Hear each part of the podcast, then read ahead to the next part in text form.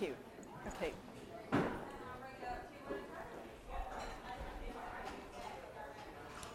My real plan is to read a short story, which is a rather long short story by Haruki Murakami, a, a contemporary Japanese uh, writer. And after that, I'm going to read a couple of poems from my book. Okay? So, um, I want to start out with Murakami, and I don't really want to be a teacher here. I just want to say that I read a short story by him years ago, probably in the early 90s, in the New Yorker, and totally fell in love with him as a writer, and have and read.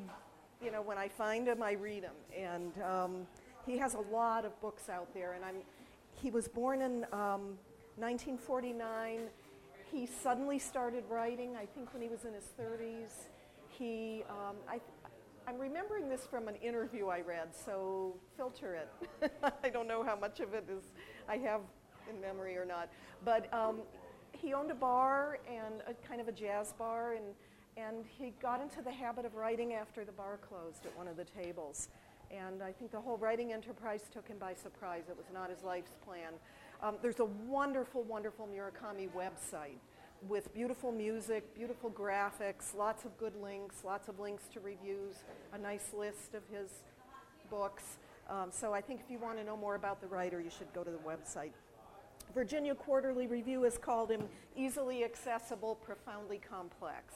And that's probably a good way to think about him. I'm going to start out standing so I can feel a little closer uh, to you guys and start reading the story and this is called The Elephant Vanishes.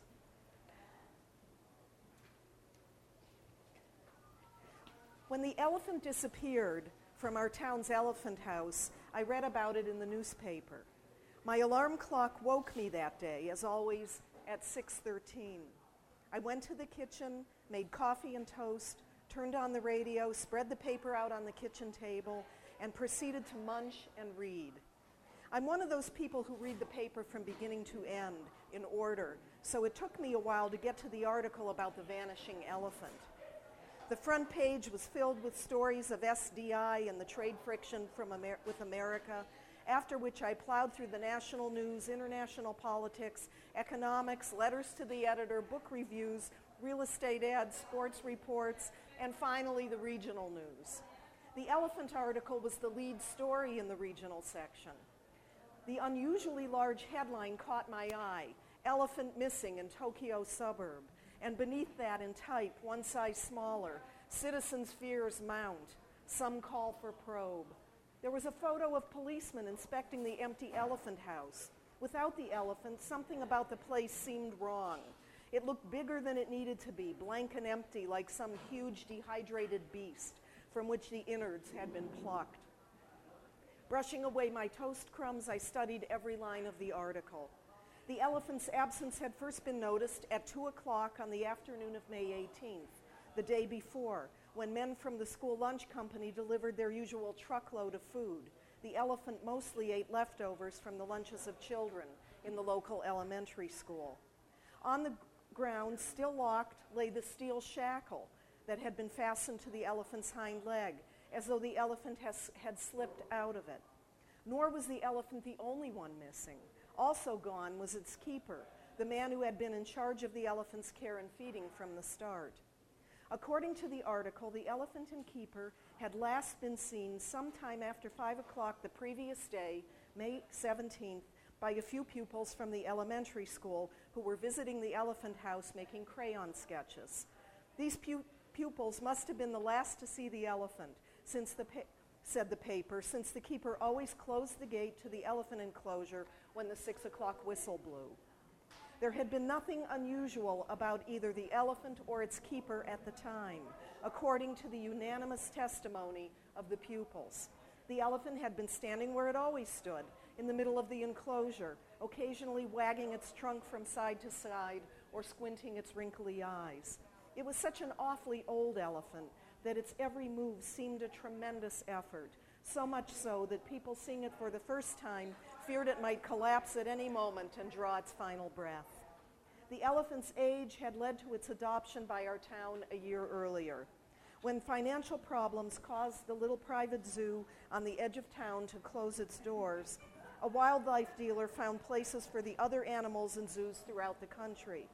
But all the zoos had plenty of elephants, apparently, and not one of them was willing to take in a feeble old thing that looked as if it might die of a heart attack at any moment. And so, after its companions were gone, the elephant stayed alone in the decaying zoo for nearly four months with nothing to do. Not that it had had anything to do before. This caused a lot of difficulty both for the zoo and the town. The zoo had sold its land to a developer who was planning to put up a high rise condo building, and the town had already issued him a permit. The longer the elephant problem remained unsolved, the more interest the developer had to pay for nothing. Still, simply killing the thing would have been out of the question. If it had been a spider monkey or a bat, they might have been able to get away with it. But the killing of an elephant would have been too hard to cover up. And if it ever came out afterward, the repercussions would have been tremendous. So the various parties had met to deliberate on the matter, and they formulated an agreement on the disposition of the old elephant. One, the town would take ownership of the elephant at no cost. Two, the developer would, without compensation, provide land for housing the elephant. Three, the zoo's former owners would be responsible for paying the keeper's wages. I had my own private interest in the elephant problem from the very outset, and I kept a scrapbook with every clipping I could find on it. I had even gone to hear the town council's debates on the matter, which is why I am able to give such a full and accurate account of the course of events. And while my account may prove somewhat lengthy, I have chosen to set it down here in case the handling of the elephant problem should bear directly upon the elephant's disappearance. When the mayor finished negotiating the agreement, with its provision that the town would take charge of the elephant, a movement opposing the measure boiled up from within the ranks of the opposition party whose very existence I had never imagined until then. Why must the town take ownership of the elephant? They demanded of the mayor, and they raised the following points. Sorry for all these lists, but I use them to make things easier to understand. One, the elephant problem was a question for private enterprise. The zoo and the developer, there was no reason for the town to become involved. Two, care and feeding costs would be too high. Three, what did the mayor intend to do about the security problem? Four, what merit would there be in the town's having its own elephant? The town has any number of responsibilities it should be taking care of before it gets into the business of keeping an elephant sewer repair, the purchase of the new fire engine, etc. The opposition group declared, and while they did not say it in so many words, they hinted at the possibility of some secret deal between the mayor and the developer. In response, the mayor had this to say One, if the town permitted the construction of high rise condos, its tax revenues would increase so dramatically that the cost of keeping an elephant would be insignificant by comparison. Thus, it made sense for the town to take on care of the elephant. Two, the elephant was so old that it ate, neither ate very much nor was likely to pose a danger to anyone. Three, when the elephant died, the town would take full possession of the land donated by the developer. Four, the elephant could become the town's symbol. The long debate reached the conclusion that the town would take charge of the elephant after all. As an old, well established residential suburb, the town boasted a relatively affluent citizenry and its financial footing was sound. The adoption of a homeless elephant was a move that people could look upon favorably. People like old elephants better than sewers and fire engines. I myself was all in favor of having the town care for the elephant. True, I was getting sick of high rise condos, but I liked the idea of my town zoning an elephant. A wooded area was cleared, and the elementary school's aging gym was moved there as an elephant house. The man who had served as the elephant's keeper for many years would come to live in the house with the elephant. The ch- children's lunch scraps would serve as the elephant's feed. Finally, the elephant it- itself was carted in a trailer to its new home, there to live out its remaining years. I joined the crowd at the Elephant House dedication ceremonies. Standing before the elephant, the mayor delivered a speech on the town's development and the enrichment of its cultural facilities. One elementary school pupil representing the student body stood up and read a composition. Please live a long and healthy life, Mr. Elephant.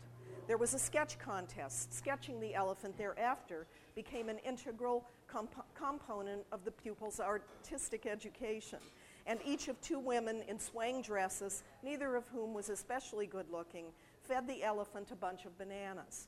The elephant endured these virtually meaningless, for the elephant entirely meaningless, formalities with hardly a twitch, and it chomped on the bananas with a vacant stare.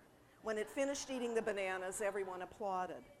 On its right leg, the elephant wore a solid, heavy looking steel cuff from which there stretched a thick chain, perhaps 30 feet long, and this in turn was fastened to a concrete slab.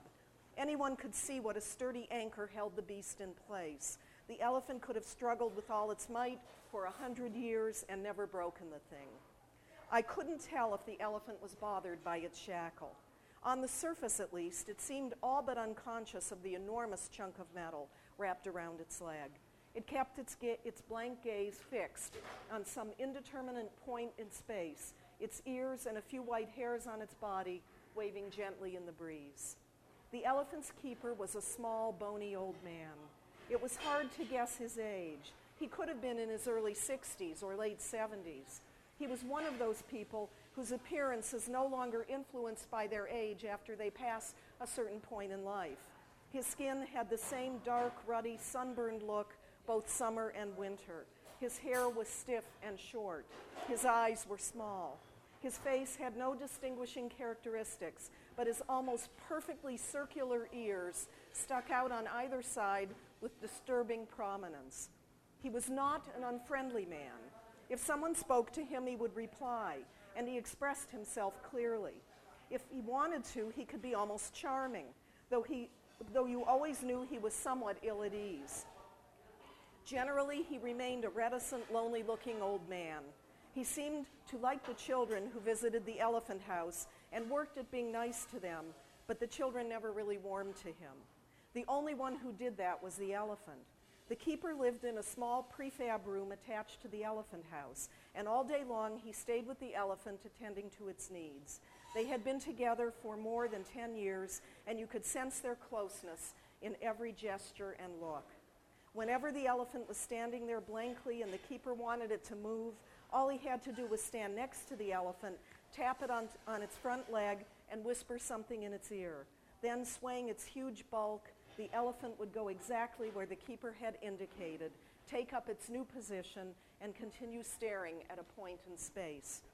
On weekends, I would drop by the elephant house and study these operations, but I could never figure out the principle on which the keeper elephant communication was based. Maybe the elephant understood a few simple words. It had certainly been living long enough. Or perhaps it received its information through variations in taps on its legs. Or possibly it had some special power resembling mental telepathy and could read the keeper's mind. I once asked the keeper how he gave his orders to the elephant, but the old man just smiled and said, We've been together a long time. And so a year went by. Then, without warning, the elephant vanished. One day it was there, and the next it had ceased to be. I poured myself a second cup of coffee and read the story again from beginning to end. Actually, it was a pretty strange article, the kind that might excite Sherlock Holmes. Look at this, Watson, he'd say, tapping his pipe. A very interesting article, very interesting indeed. What gave the article its air of strangeness was the obvious confusion and bewilderment of the reporter. And this confusion and bewilderment clearly came from the absurdity of the situation itself. You could see how the reporter had struggled to find clever ways around the absurdity in order to write a normal article, but the struggle had only driven his confusion and bewilderment to a hopeless extreme. For example, the article used such expressions as, the elephant escaped, but if you looked at the entire piece, it became obvious that the elephant had in no way escaped. It had vanished into thin air.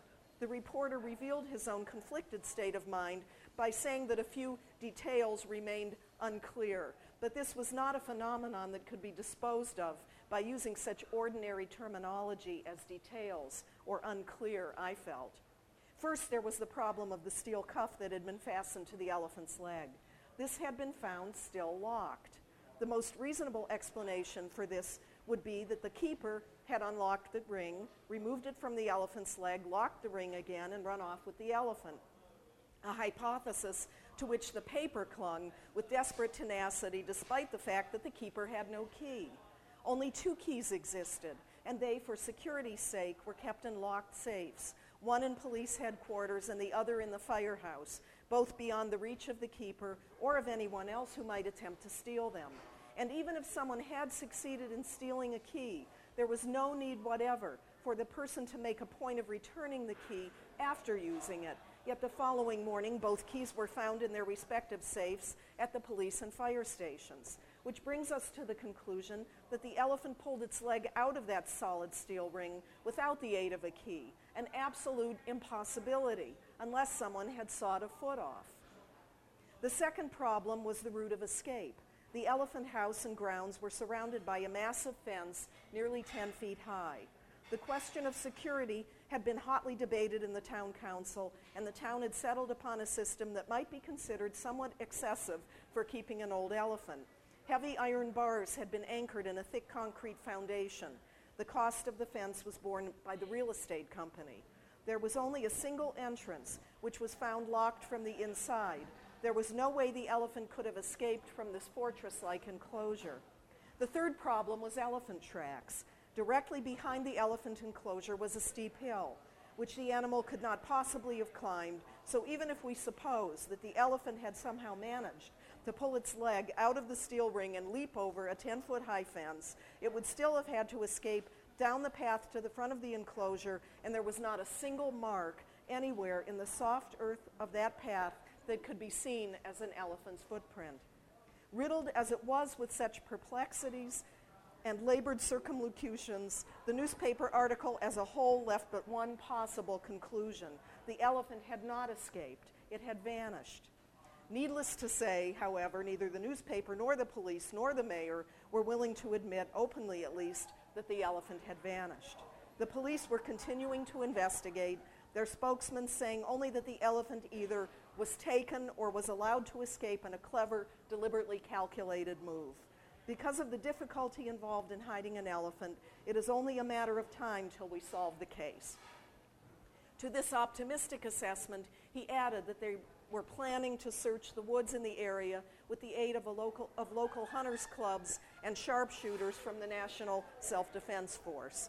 The mayor had held a news conference in which he apologized for the inadequacy of the town's police resources. At the same time, he declared, Our elephant security system is in no way inferior to similar facilities in any zoo in the country. Indeed, it is far stronger and more fail safe than the standard cage. He also observed, This is a dangerous and senseless antisocial act of the most malicious kind, and we cannot allow it to go unpunished canned laughter.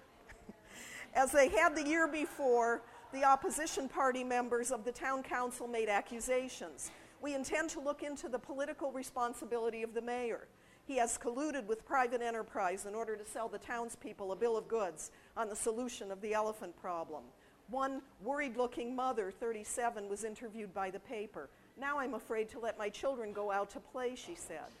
The coverage included a detailed summary of the steps leading to the town's decision to adopt the elephant, an aerial sketch of the elephant house and grounds, and brief histories of both the elephant and the keeper who had vanished with it.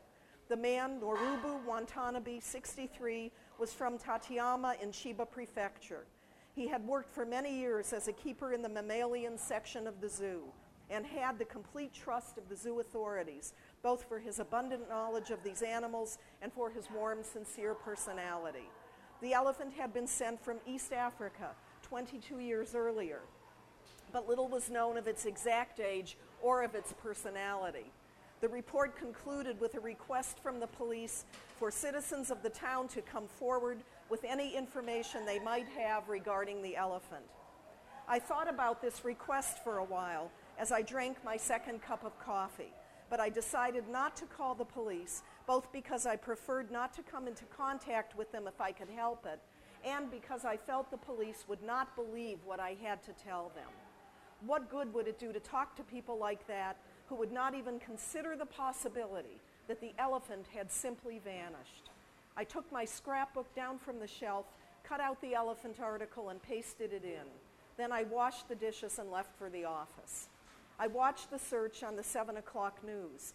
Were, there were hunters carrying large bore rifles loaded with tranquilizer darts, self defense force troops, policemen, and firemen combing every square inch of the woods and hills in the immediate area as helicopters hovered overhead. Of course, we're talking about the kinds of woods and hills you would find in the suburbs outside Tokyo, so they didn't have an enormous area to cover. With that many people involved, a day should have been more than enough to do the job. And they weren't searching for some tiny homicidal maniac, they were after a huge African elephant. There was a limit to the number of places a thing like that could hide, but still they had not managed to find it. The chief of police appeared on the screen saying, We intend to continue the search. And the anchorman concluded the report Who released the elephant and how? Where have they hidden it? What was their motive? Everything remained shrouded in mystery. The search went on for several days, but the authorities were unable to discover a single clue to the elephant's whereabouts. I studied the newspaper reports, clipped them all, and pasted them in my scrapbook, including editorial cartoons on the subject. The album filled up quickly, and I had to buy another. Despite their enormous volume, the clippings contained not one fact of the kind I was looking for. The reports were either pointless or off the mark. Elephants still missing, gloom thick in search headquarters, mob behind disappearance, and even articles like this became noticeably scarcer week after a week had gone by until there was virtually nothing. A few, a few of the weekly magazines carried sensational stories. One even hired a psychic, but they had nothing to substantiate their wild headlines. It seemed that people were beginning to shove the elephant case into the large category of unsolvable mysteries. The disappearance of one old elephant and one old elephant keeper would have no impact on the course of society. The earth would continue its monotonous rotations, politicians would continue issuing unreliable proclamations, people would continue yawning on their way to the office, children would continue studying for their college entrance exams. Amid the endless surge and ebb of everyday life, interest in a missing elephant could not last forever. And so a number of unremarkable months went by like a tired army marching past a window. Whenever I had a spare moment, I would visit the house where the elephant no longer lived. A thick chain had been wrapped round and round the bars of the yard's iron gate to keep people out. Peering inside, I could see that the elephant house door had also been chained and locked, as though the police were trying to make up for, fa- for having failed to find the elephant by multiplying the layers of security on the now empty elephant house. The area was deserted, the previous crowds having been replaced by a flock of pigeons resting on the roof. No one took care of the grounds any longer, and thick green summer grass had sprung up there as if it had been waiting for this opportunity. The chain coiled around the door of the elephant house reminded me of a huge snake set to guard a ruined palace in a thick forest. A few short months without its elephant had given the place an air of doom and desolation that hung there like a huge oppressive rain cloud. Okay, now the story sort of transitions, and you get what you've been waiting for, maybe. I met her near the end of September. It had been raining that day from morning to night, the kind of soft, monotonous, misty rain that often falls at that time of year, washing away bit by bit the memories of summer burned into the earth. Coursing down the gutters, all those memories flowed into the sewers and rivers to be carried to the deep, dark ocean. We noticed each other at the party my company threw to launch its new advertising campaign. I work for the PR section of a major manufacturer of electrical appliances, and at the time I was in charge of publicity for a coordinated line of kitchen equipment, which was scheduled to go on the market in time for the autumn wedding and winter bonus seasons. My job was to negotiate with several women's magazines for tie in articles. Not the kind of work that takes a great deal of intelligence, but I had to see to it that the articles they wrote didn't smack of advertising. When magazines gave us publicity, we rewarded, we, we rewarded them by placing ads in their pages. They scratched our backs, we scratched theirs. As the, an editor of the magazine for young housewives, she had come to the party for material for one of those articles. I happened to be in charge of showing her around, pointing out the features of the colorful refrigerators and coffee makers and microwave ovens and juicers that a famous Italian designer had done for us. The most important thing is unity, I explained. Even the most beautifully designed item dies if it is out of balance with its surroundings. Unity of design, unity of color, unity of function. This is what today's kitchen needs above all else. Research tells us that a housewife spends the largest part of her day in the kitchen. The kitchen is her workplace, her study, her living room, which is why she does all she can to make the kitchen a pleasant place to be. It has nothing to do with size, whether it's large or small. One fundamental principle governs every successful kitchen, and that principle is unity. This is the concept underlying the design of our new series. Look at this cooktop, for example. She nodded and scribbled things in a small notebook, but it was obvious that she had little interest in the material. Nor did I have any personal stake in our new countertop. Both of us were doing our jobs. You know a lot about kitchens, she said when I finished. She used the Japanese word without picking up on kitchen. That's what I do for a living, I answered with a professional smile. Aside from that, though, I do like to cook. Nothing fancy, but I cook for myself every day. Still, I wonder if unity is all that necessary for a kitchen. We say kitchen, I advised her. No big deal, but the company wants us to use the English. Oh, sorry, but still I wonder is unity so important for a kitchen? What do you think? My personal opinion? That doesn't come out until I take my necktie off, I said with a grin. But today I'll make an exception. A kitchen probably does need a few things more than it needs unity. But those other elements aren't things you can sell.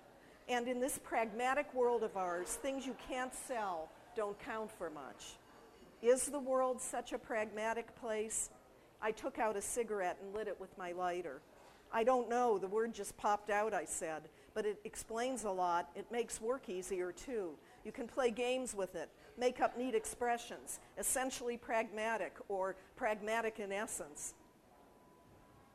If you look at things that way, you avoid all kinds of complicated problems. What an interesting view. Not really. It's what everybody thinks. Oh, by the way, we've got some pretty good champagne. Care to have some? Thanks, I'd love to. As we chatted over champagne, we realized we had several mutual acquaintances. Since our part of the business world was not a very big pond, if you tossed in a few pebbles, one or two were bound to hit a mutual acquaintance. In, a, in addition, she and my kid sister happened to have graduated from the same university. With markers like this to follow, our conversation went along smoothly. She was unmarried, and so was I. She was 26, and I was 31. She wore contact lenses and I wore glasses. She praised my necktie and I praised her jacket. We compared rents and complained about our jobs and salaries. In other words, we were beginning to like each other. She was an attractive woman and not at all pushy. I stood there talking with her for a full 20 minutes, unable to discover a single reason not to think well of her. As the party was breaking up, I invited her to join me in the hotel's cocktail lounge where we settled into, in to continue our conversation. A soundless rain went on falling outside the lounge's panoramic window, the lights of the city sending blurry messages through the mist. A damp hush held sway over the nearly empty cocktail lounge. She a ordered a frozen daiquiri, and I had a scotch on the rocks. Sipping our drinks, we carried on the kind of conversation that a man and a woman have in a bar when they have just met and are beginning to like each other. We talked about our college days, our tastes in music, sports, our daily routines. Then I told her about the elephant. Exactly how this happened, I can't recall. Maybe we were talking about something having to do with animals, and that was the connection. Or maybe unconsciously, I had been looking for someone, a good listener, to whom I could present my own unique view on the elephant's disappearance. Or then again, it might have been the liquor that got me talking. In any case, the second the words left my mouth, I knew that I had brought up one of the least suitable topics I could have found on this occasion. No, I should never have mentioned the elephant. The topic was what? Too complete, too closed. I tried to hurry on to something else, but as luck would have it, she was more interested than most in the case of the vanishing elephant. And once I admitted that I had seen the elephant many times, she showered me with questions. What kind of elephant was it? How did I think it had escaped? What did it eat? Wasn't it a danger to the community? And so forth. I told her nothing more than what everybody knew from the news, but she seemed to sense constraint in my tone of voice. I had never been good at telling lies. As if she had not noticed anything strange about my behavior, she sipped her second daiquiri and asked, Weren't you shocked when the elephant disappeared? It's not the kind of thing that somebody could have predicted. No, probably not, I said. I took a pretzel from the mound in the glass dish on the table, snapped it in two, and ate half. The waiter replaced our ashtray with an empty one. She, t- she looked at me expectantly. I took out another cigarette and lit it. I had quit smoking three years earlier, but had begun again when the elephant vanished. Disappeared, I'm sorry. He says disappeared. Why probably not? You mean you could have predicted it? No, of course I couldn't have predicted it, I said with a smile. For an elephant to disappear all of a sudden one day, there's no precedent, no need for such a thing to happen. It doesn't make any logical sense. But still, your answer was very strange. When I said it's not the kind of thing that somebody could have predicted, you said, no, probably not.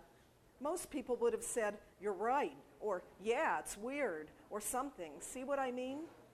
I sent a vague nod in her direction and raised my hand to call the waiter. A kind of tentative silence took hold as I waited for him to bring me my next scotch. I'm finding this a little hard to grasp, she said softly. You were carrying on a perfectly normal conversation with me until a couple of minutes ago, at least until the subject of the elephant came up. Then something funny happened. I can't understand you anymore. Something's wrong. Is it the elephant or are my ears playing tricks on me? There's nothing wrong with your ears, I said. So then it's you. The problem's you. I stuck my finger in my glass and stirred the ice. I like the sound of ice in a whiskey glass. I wouldn't call it a problem exactly. It's not that big a deal. I'm not hiding anything. It's I'm just not sure I can talk about it very well. So I'm trying not to say anything at all. But you're right, it's very strange. What do you mean? It was no use. I'd have to tell her the story. I took one gulp of whiskey and started. The thing is, I was probably the last one to see the elephant before it disappeared. I saw it after 7 o'clock in the evening of May 17th and then noticed it was gone, and they noticed it was gone on the afternoon of the 18th. Nobody saw it between because they locked the elephant house at 6. I don't get it. If they closed the house at 6, how did you see it after seven? There's a kind of cliff behind the elephant house, a steep hill on private property with no real roads. There's one spot on the back of the hill where you can see into the elephant house. I'm probably the only one who knows about it. I had found the spot purely by chance. Strolling through the area one Sunday afternoon, I had lost my way and had come out at the top of the cliff. I found a little flat open patch, just big enough for a person to stretch out in, and th- when I looked down through the bushes, there was the elephant house roof. Below the edge of the roof was a fairly large vent opening, and through it I had a clear view of the inside of the elephant house. I made it a habit after that to visit the place every now and then to look at the elephant when it was inside the house. If anyone had asked me why I bothered doing such a thing, I wouldn't have had a decent answer. I simply enjoyed watching the elephant during its private time. There was nothing more to it than that. I couldn't see the elephant when the house was dark inside, of course, but in the early hours of the evening, the keeper would have the lights on the whole time he was taking care of the elephant, which enabled me to study the scene in detail. What struck me immediately when I saw the elephant and keeper alone was the obvious liking they had for one another, something they never displayed when they were out before the public. Their affection was evident in every gesture. It almost seemed as if they stored away their emotions during the day, taking care not to let anyone notice them, and took them out at night when they could be alone. Which is not to say that they did anything different when they were by themselves inside. The elephant just stood there as blank as ever, and the keeper would perform those tasks one would normally expect him to do as a keeper scrubbing down the elephant with a deck broom, picking up the elephant's enormous droppings, cleaning up after the elephant ate. But there was no way to mistake the special warmth, the sense of trust between them. While the keeper swept the floor, the elephant would wave its trunk and pat the keeper's back. I liked to watch the elephant doing that. Have you always been fond of elephants? she asked. I mean, not just that particular elephant. Hmm, come to think of it, I do like elephants, I said. There's something about them that excites me. I guess I've always liked them. I wonder why. And that day, too, after the sun went down, I suppose you were up on the hill by yourself looking at the elephant. May, what day was it? The 17th. May 17th at 7 p.m. The days were already very long by then, and the sky had a reddish glow, but the lights were on in the elephant house. And was there anything unusual about the elephant or the keeper? Well, there was and there wasn't. I can't exactly say. I'm not, it's not as if they were standing right in front of me. I'm probably not the most reliable witness. What did happen exactly? I took a swallow of my now somewhat watery scotch. The rain on the windows, outside windows, was still coming down, no stronger or weaker than before, a static element in a landscape that would never change. Nothing happened really. The elephant and the keeper were doing what they always did cleaning, eating, playing around with each other in that friendly way of theirs. It wasn't what they did that was different, it was the way they looked. Something about the balance between them. The balance in size of their bodies. The elephants and the keepers. The balance seemed to have changed somewhat. I had the feeling that to some extent the difference between them had shrunk. She kept her gaze fixed on her daiquiri glass for a time. I could see that the ice had melted and that the water was working its way through the cocktail like a tiny ocean current, meaning the elephant had gotten smaller or the keeper had gotten bigger or both simultaneously. And did you tell this to the police? No, of course not, I said. I'm sure they would have, wouldn't have believed me. And if I had told them I was watching the elephant from the cliff at a time like that, I'd have ended up as their number one suspect. Still, are you certain that the balance between them had changed? Probably. I can only say probably. I don't have any proof, as I keep saying. I was looking at them through the air vent, but I had looked at them like that I don't know how many times before, so it's hard for me to believe that I could make a mistake about something as ba- basic as the relation of their sizes. In fact, I had wondered at the time whether my eyes were playing tricks on me. I had tried closing and opening them and shaking my head, but the elephant's size remained the same. It definitely looked as if it had shrunk, so much so that at first I thought the town might have got hold of a new, smaller elephant.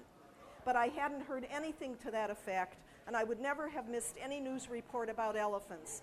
If this was not a new elephant, the only possible conclusion was that the old elephant had, for one reason or another, shrunk. As I watched, it became obvious to me that the smaller elephant had all the same gestures as the old one. It would stamp happily on the ground with its right foot while it was being washed, and with its now somewhat narrower trunk, it would pat the keeper on the back.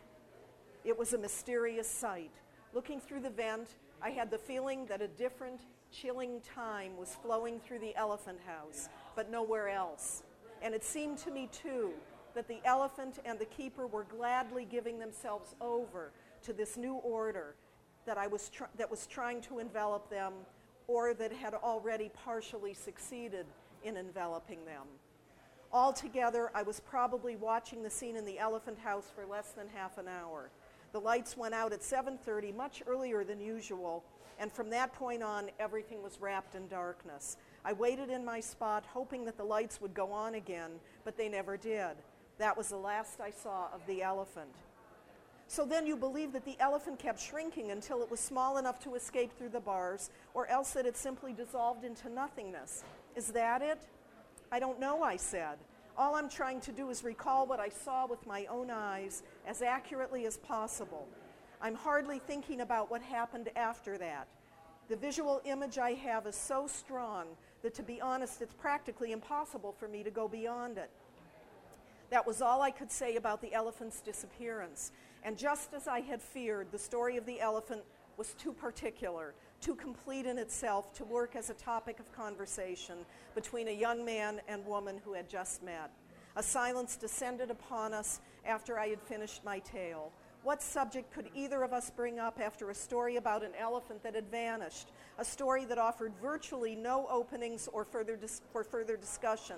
She ran her finger around the edge of her cocktail glass, and I sat there reading and rereading the words stamped on my coaster. I never should have told her about the elephant. It was not the kind of story you could tell freely to anyone. When I was a little girl, our cat disappeared, she offered after a long silence. But still, for a cat to disappear and for an elephant to disappear, those are two different stories. Yeah, really, there's no comparison. Think of the size difference. Thirty minutes later, we were saying goodbye outside the hotel. She suddenly remembered that she had left her umbrella in the cocktail lounge, so I went up in the elevator and brought it down for her. It was a brick red umbrella with a large handle. Thanks, she said. Good night, I said. That was the last time I saw her. We talked once on the phone after that about some details for the tie in article. While we spoke, I thought seriously about inviting her out for dinner, but I ended up not doing it. It just didn't seem to matter one way or the other. I felt like this a lot after my experience with the vanishing elephant.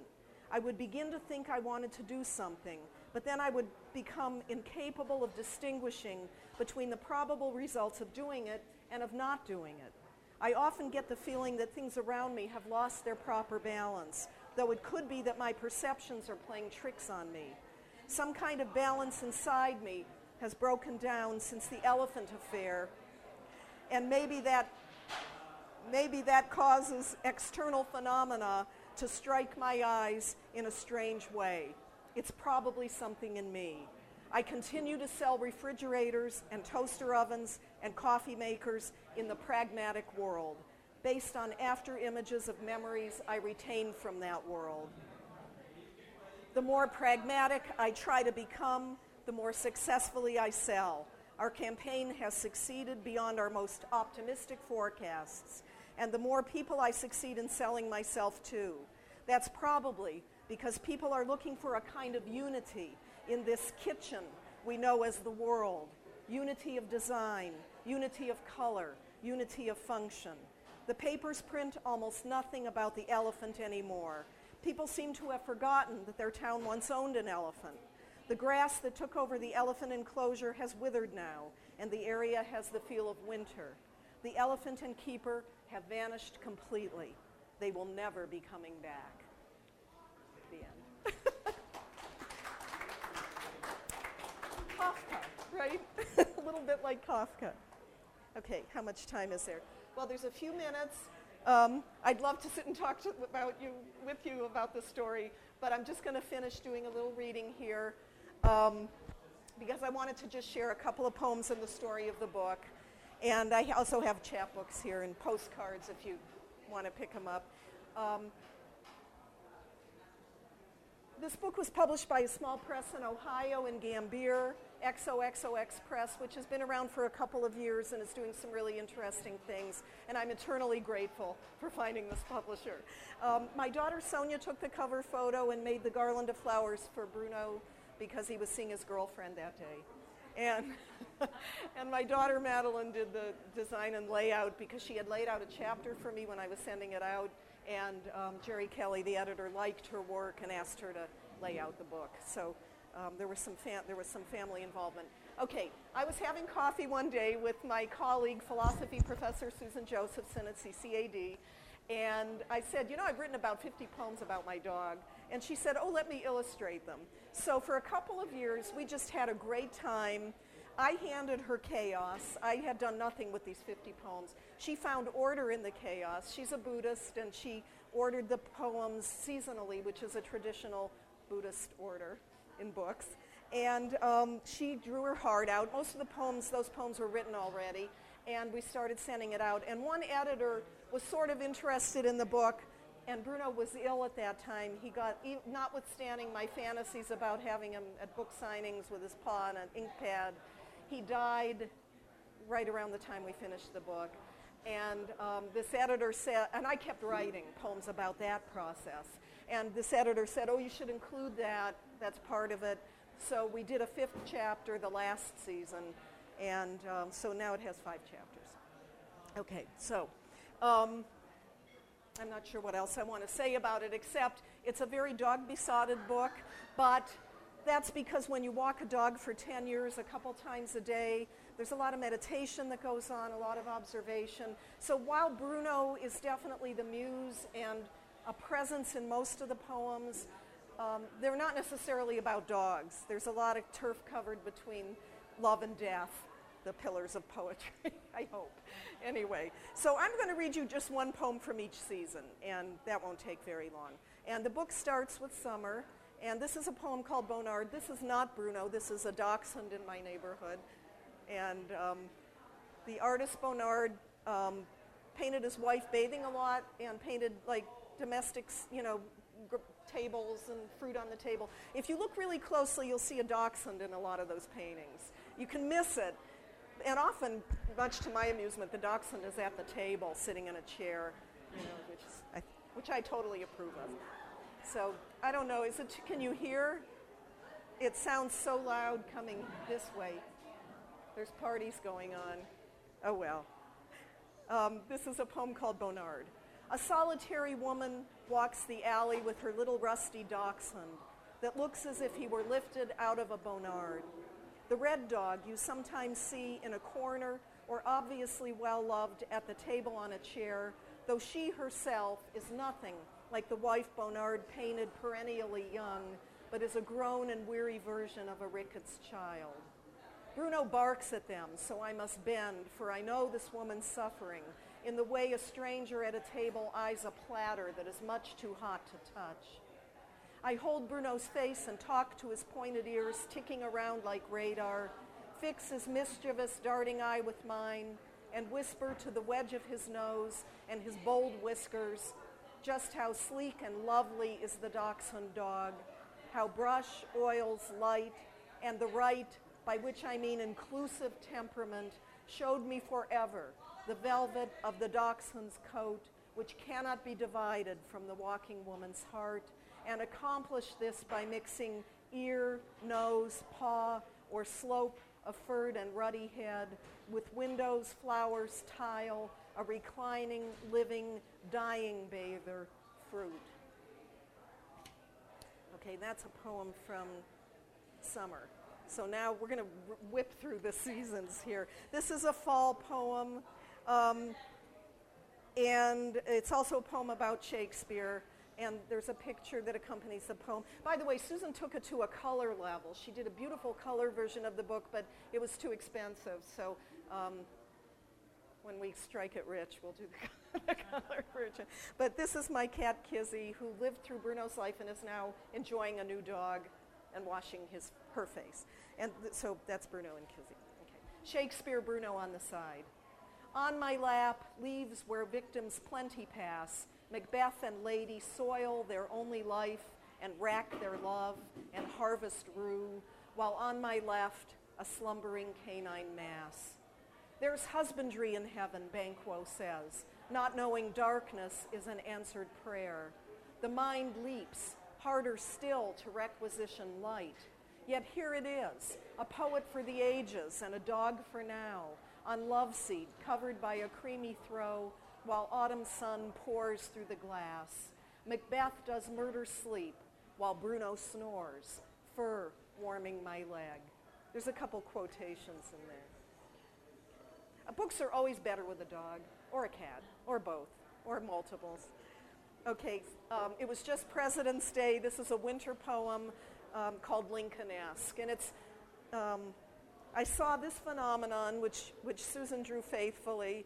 I walked into the living room, and my dog was sitting in a blue chair with his paws, and I had a an epiphany. it was like, oh my gosh, Lincoln is in my living room. Lincoln-esque. I gaze a tad astonished at Bruno in the blue chair. Pardon if you must the dog drift of my mind. His paw athwart the armrest, his erect head focused inward and beyond, his brown eyes weighted, his mouth sealed like a statue's.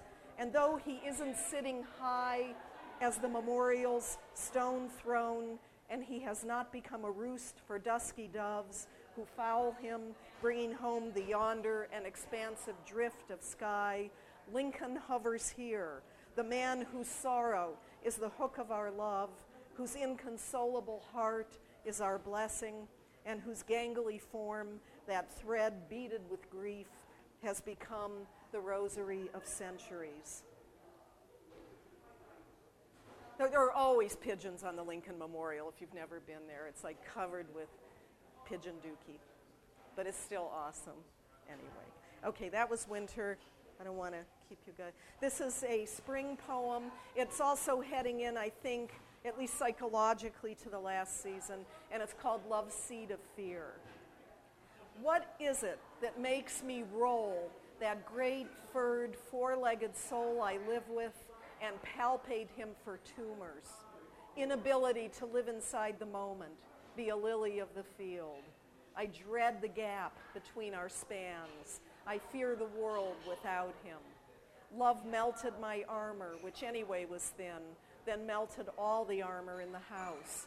Love made us crawl upon the earth like buttercups, chickweed, saxifrage, spread us wide, then broke us out into a pox of blooms. And one last poem from the last season. And I have come to believe that this poem should have the first part lopped off, but it's too late. so, oh well. Um, I don't know. I teach a lot of essay writing and write a lot of essays, and sometimes I write poems like essays. Not a good thing to do. Introduction, body, conclusion. It's called Sweet. I never found a home, I never found any little magazine to take the poem, but it was published, uh, it was rejected very warmly by some really terrific places. one, one, the greatest publication in the country said, I can't remember the superlative, stupendous poem, but here it is back. you don't have to believe that, but it's true. Okay, sweet. It's all sweet, sad and sweet.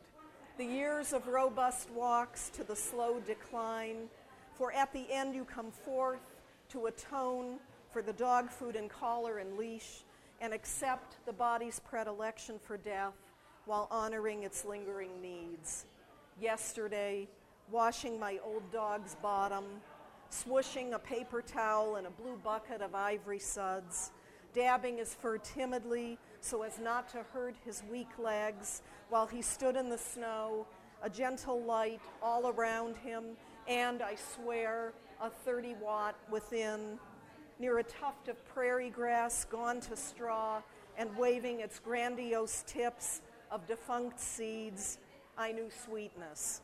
Knew it too while I boosted him up steps and we entered the hall where I blew his fur dry with an old hair dryer and he turned to look at me as if to acknowledge the entanglement of shit and the sublime, the awkwardness of the dying body while it t- still takes in, grinds up the offertories of the world. And that's Flowering Bruno and Thank you. that was a long stretch. I know that was a long. I timed. I as soon as I heard about this series, I thought I want to read The Elephant Vanishes, and then I sat down and timed it, and I thought, egads, it's 40 minutes. You know. So thank you for. I hope you discovered a new writer via. So thanks. You're welcome.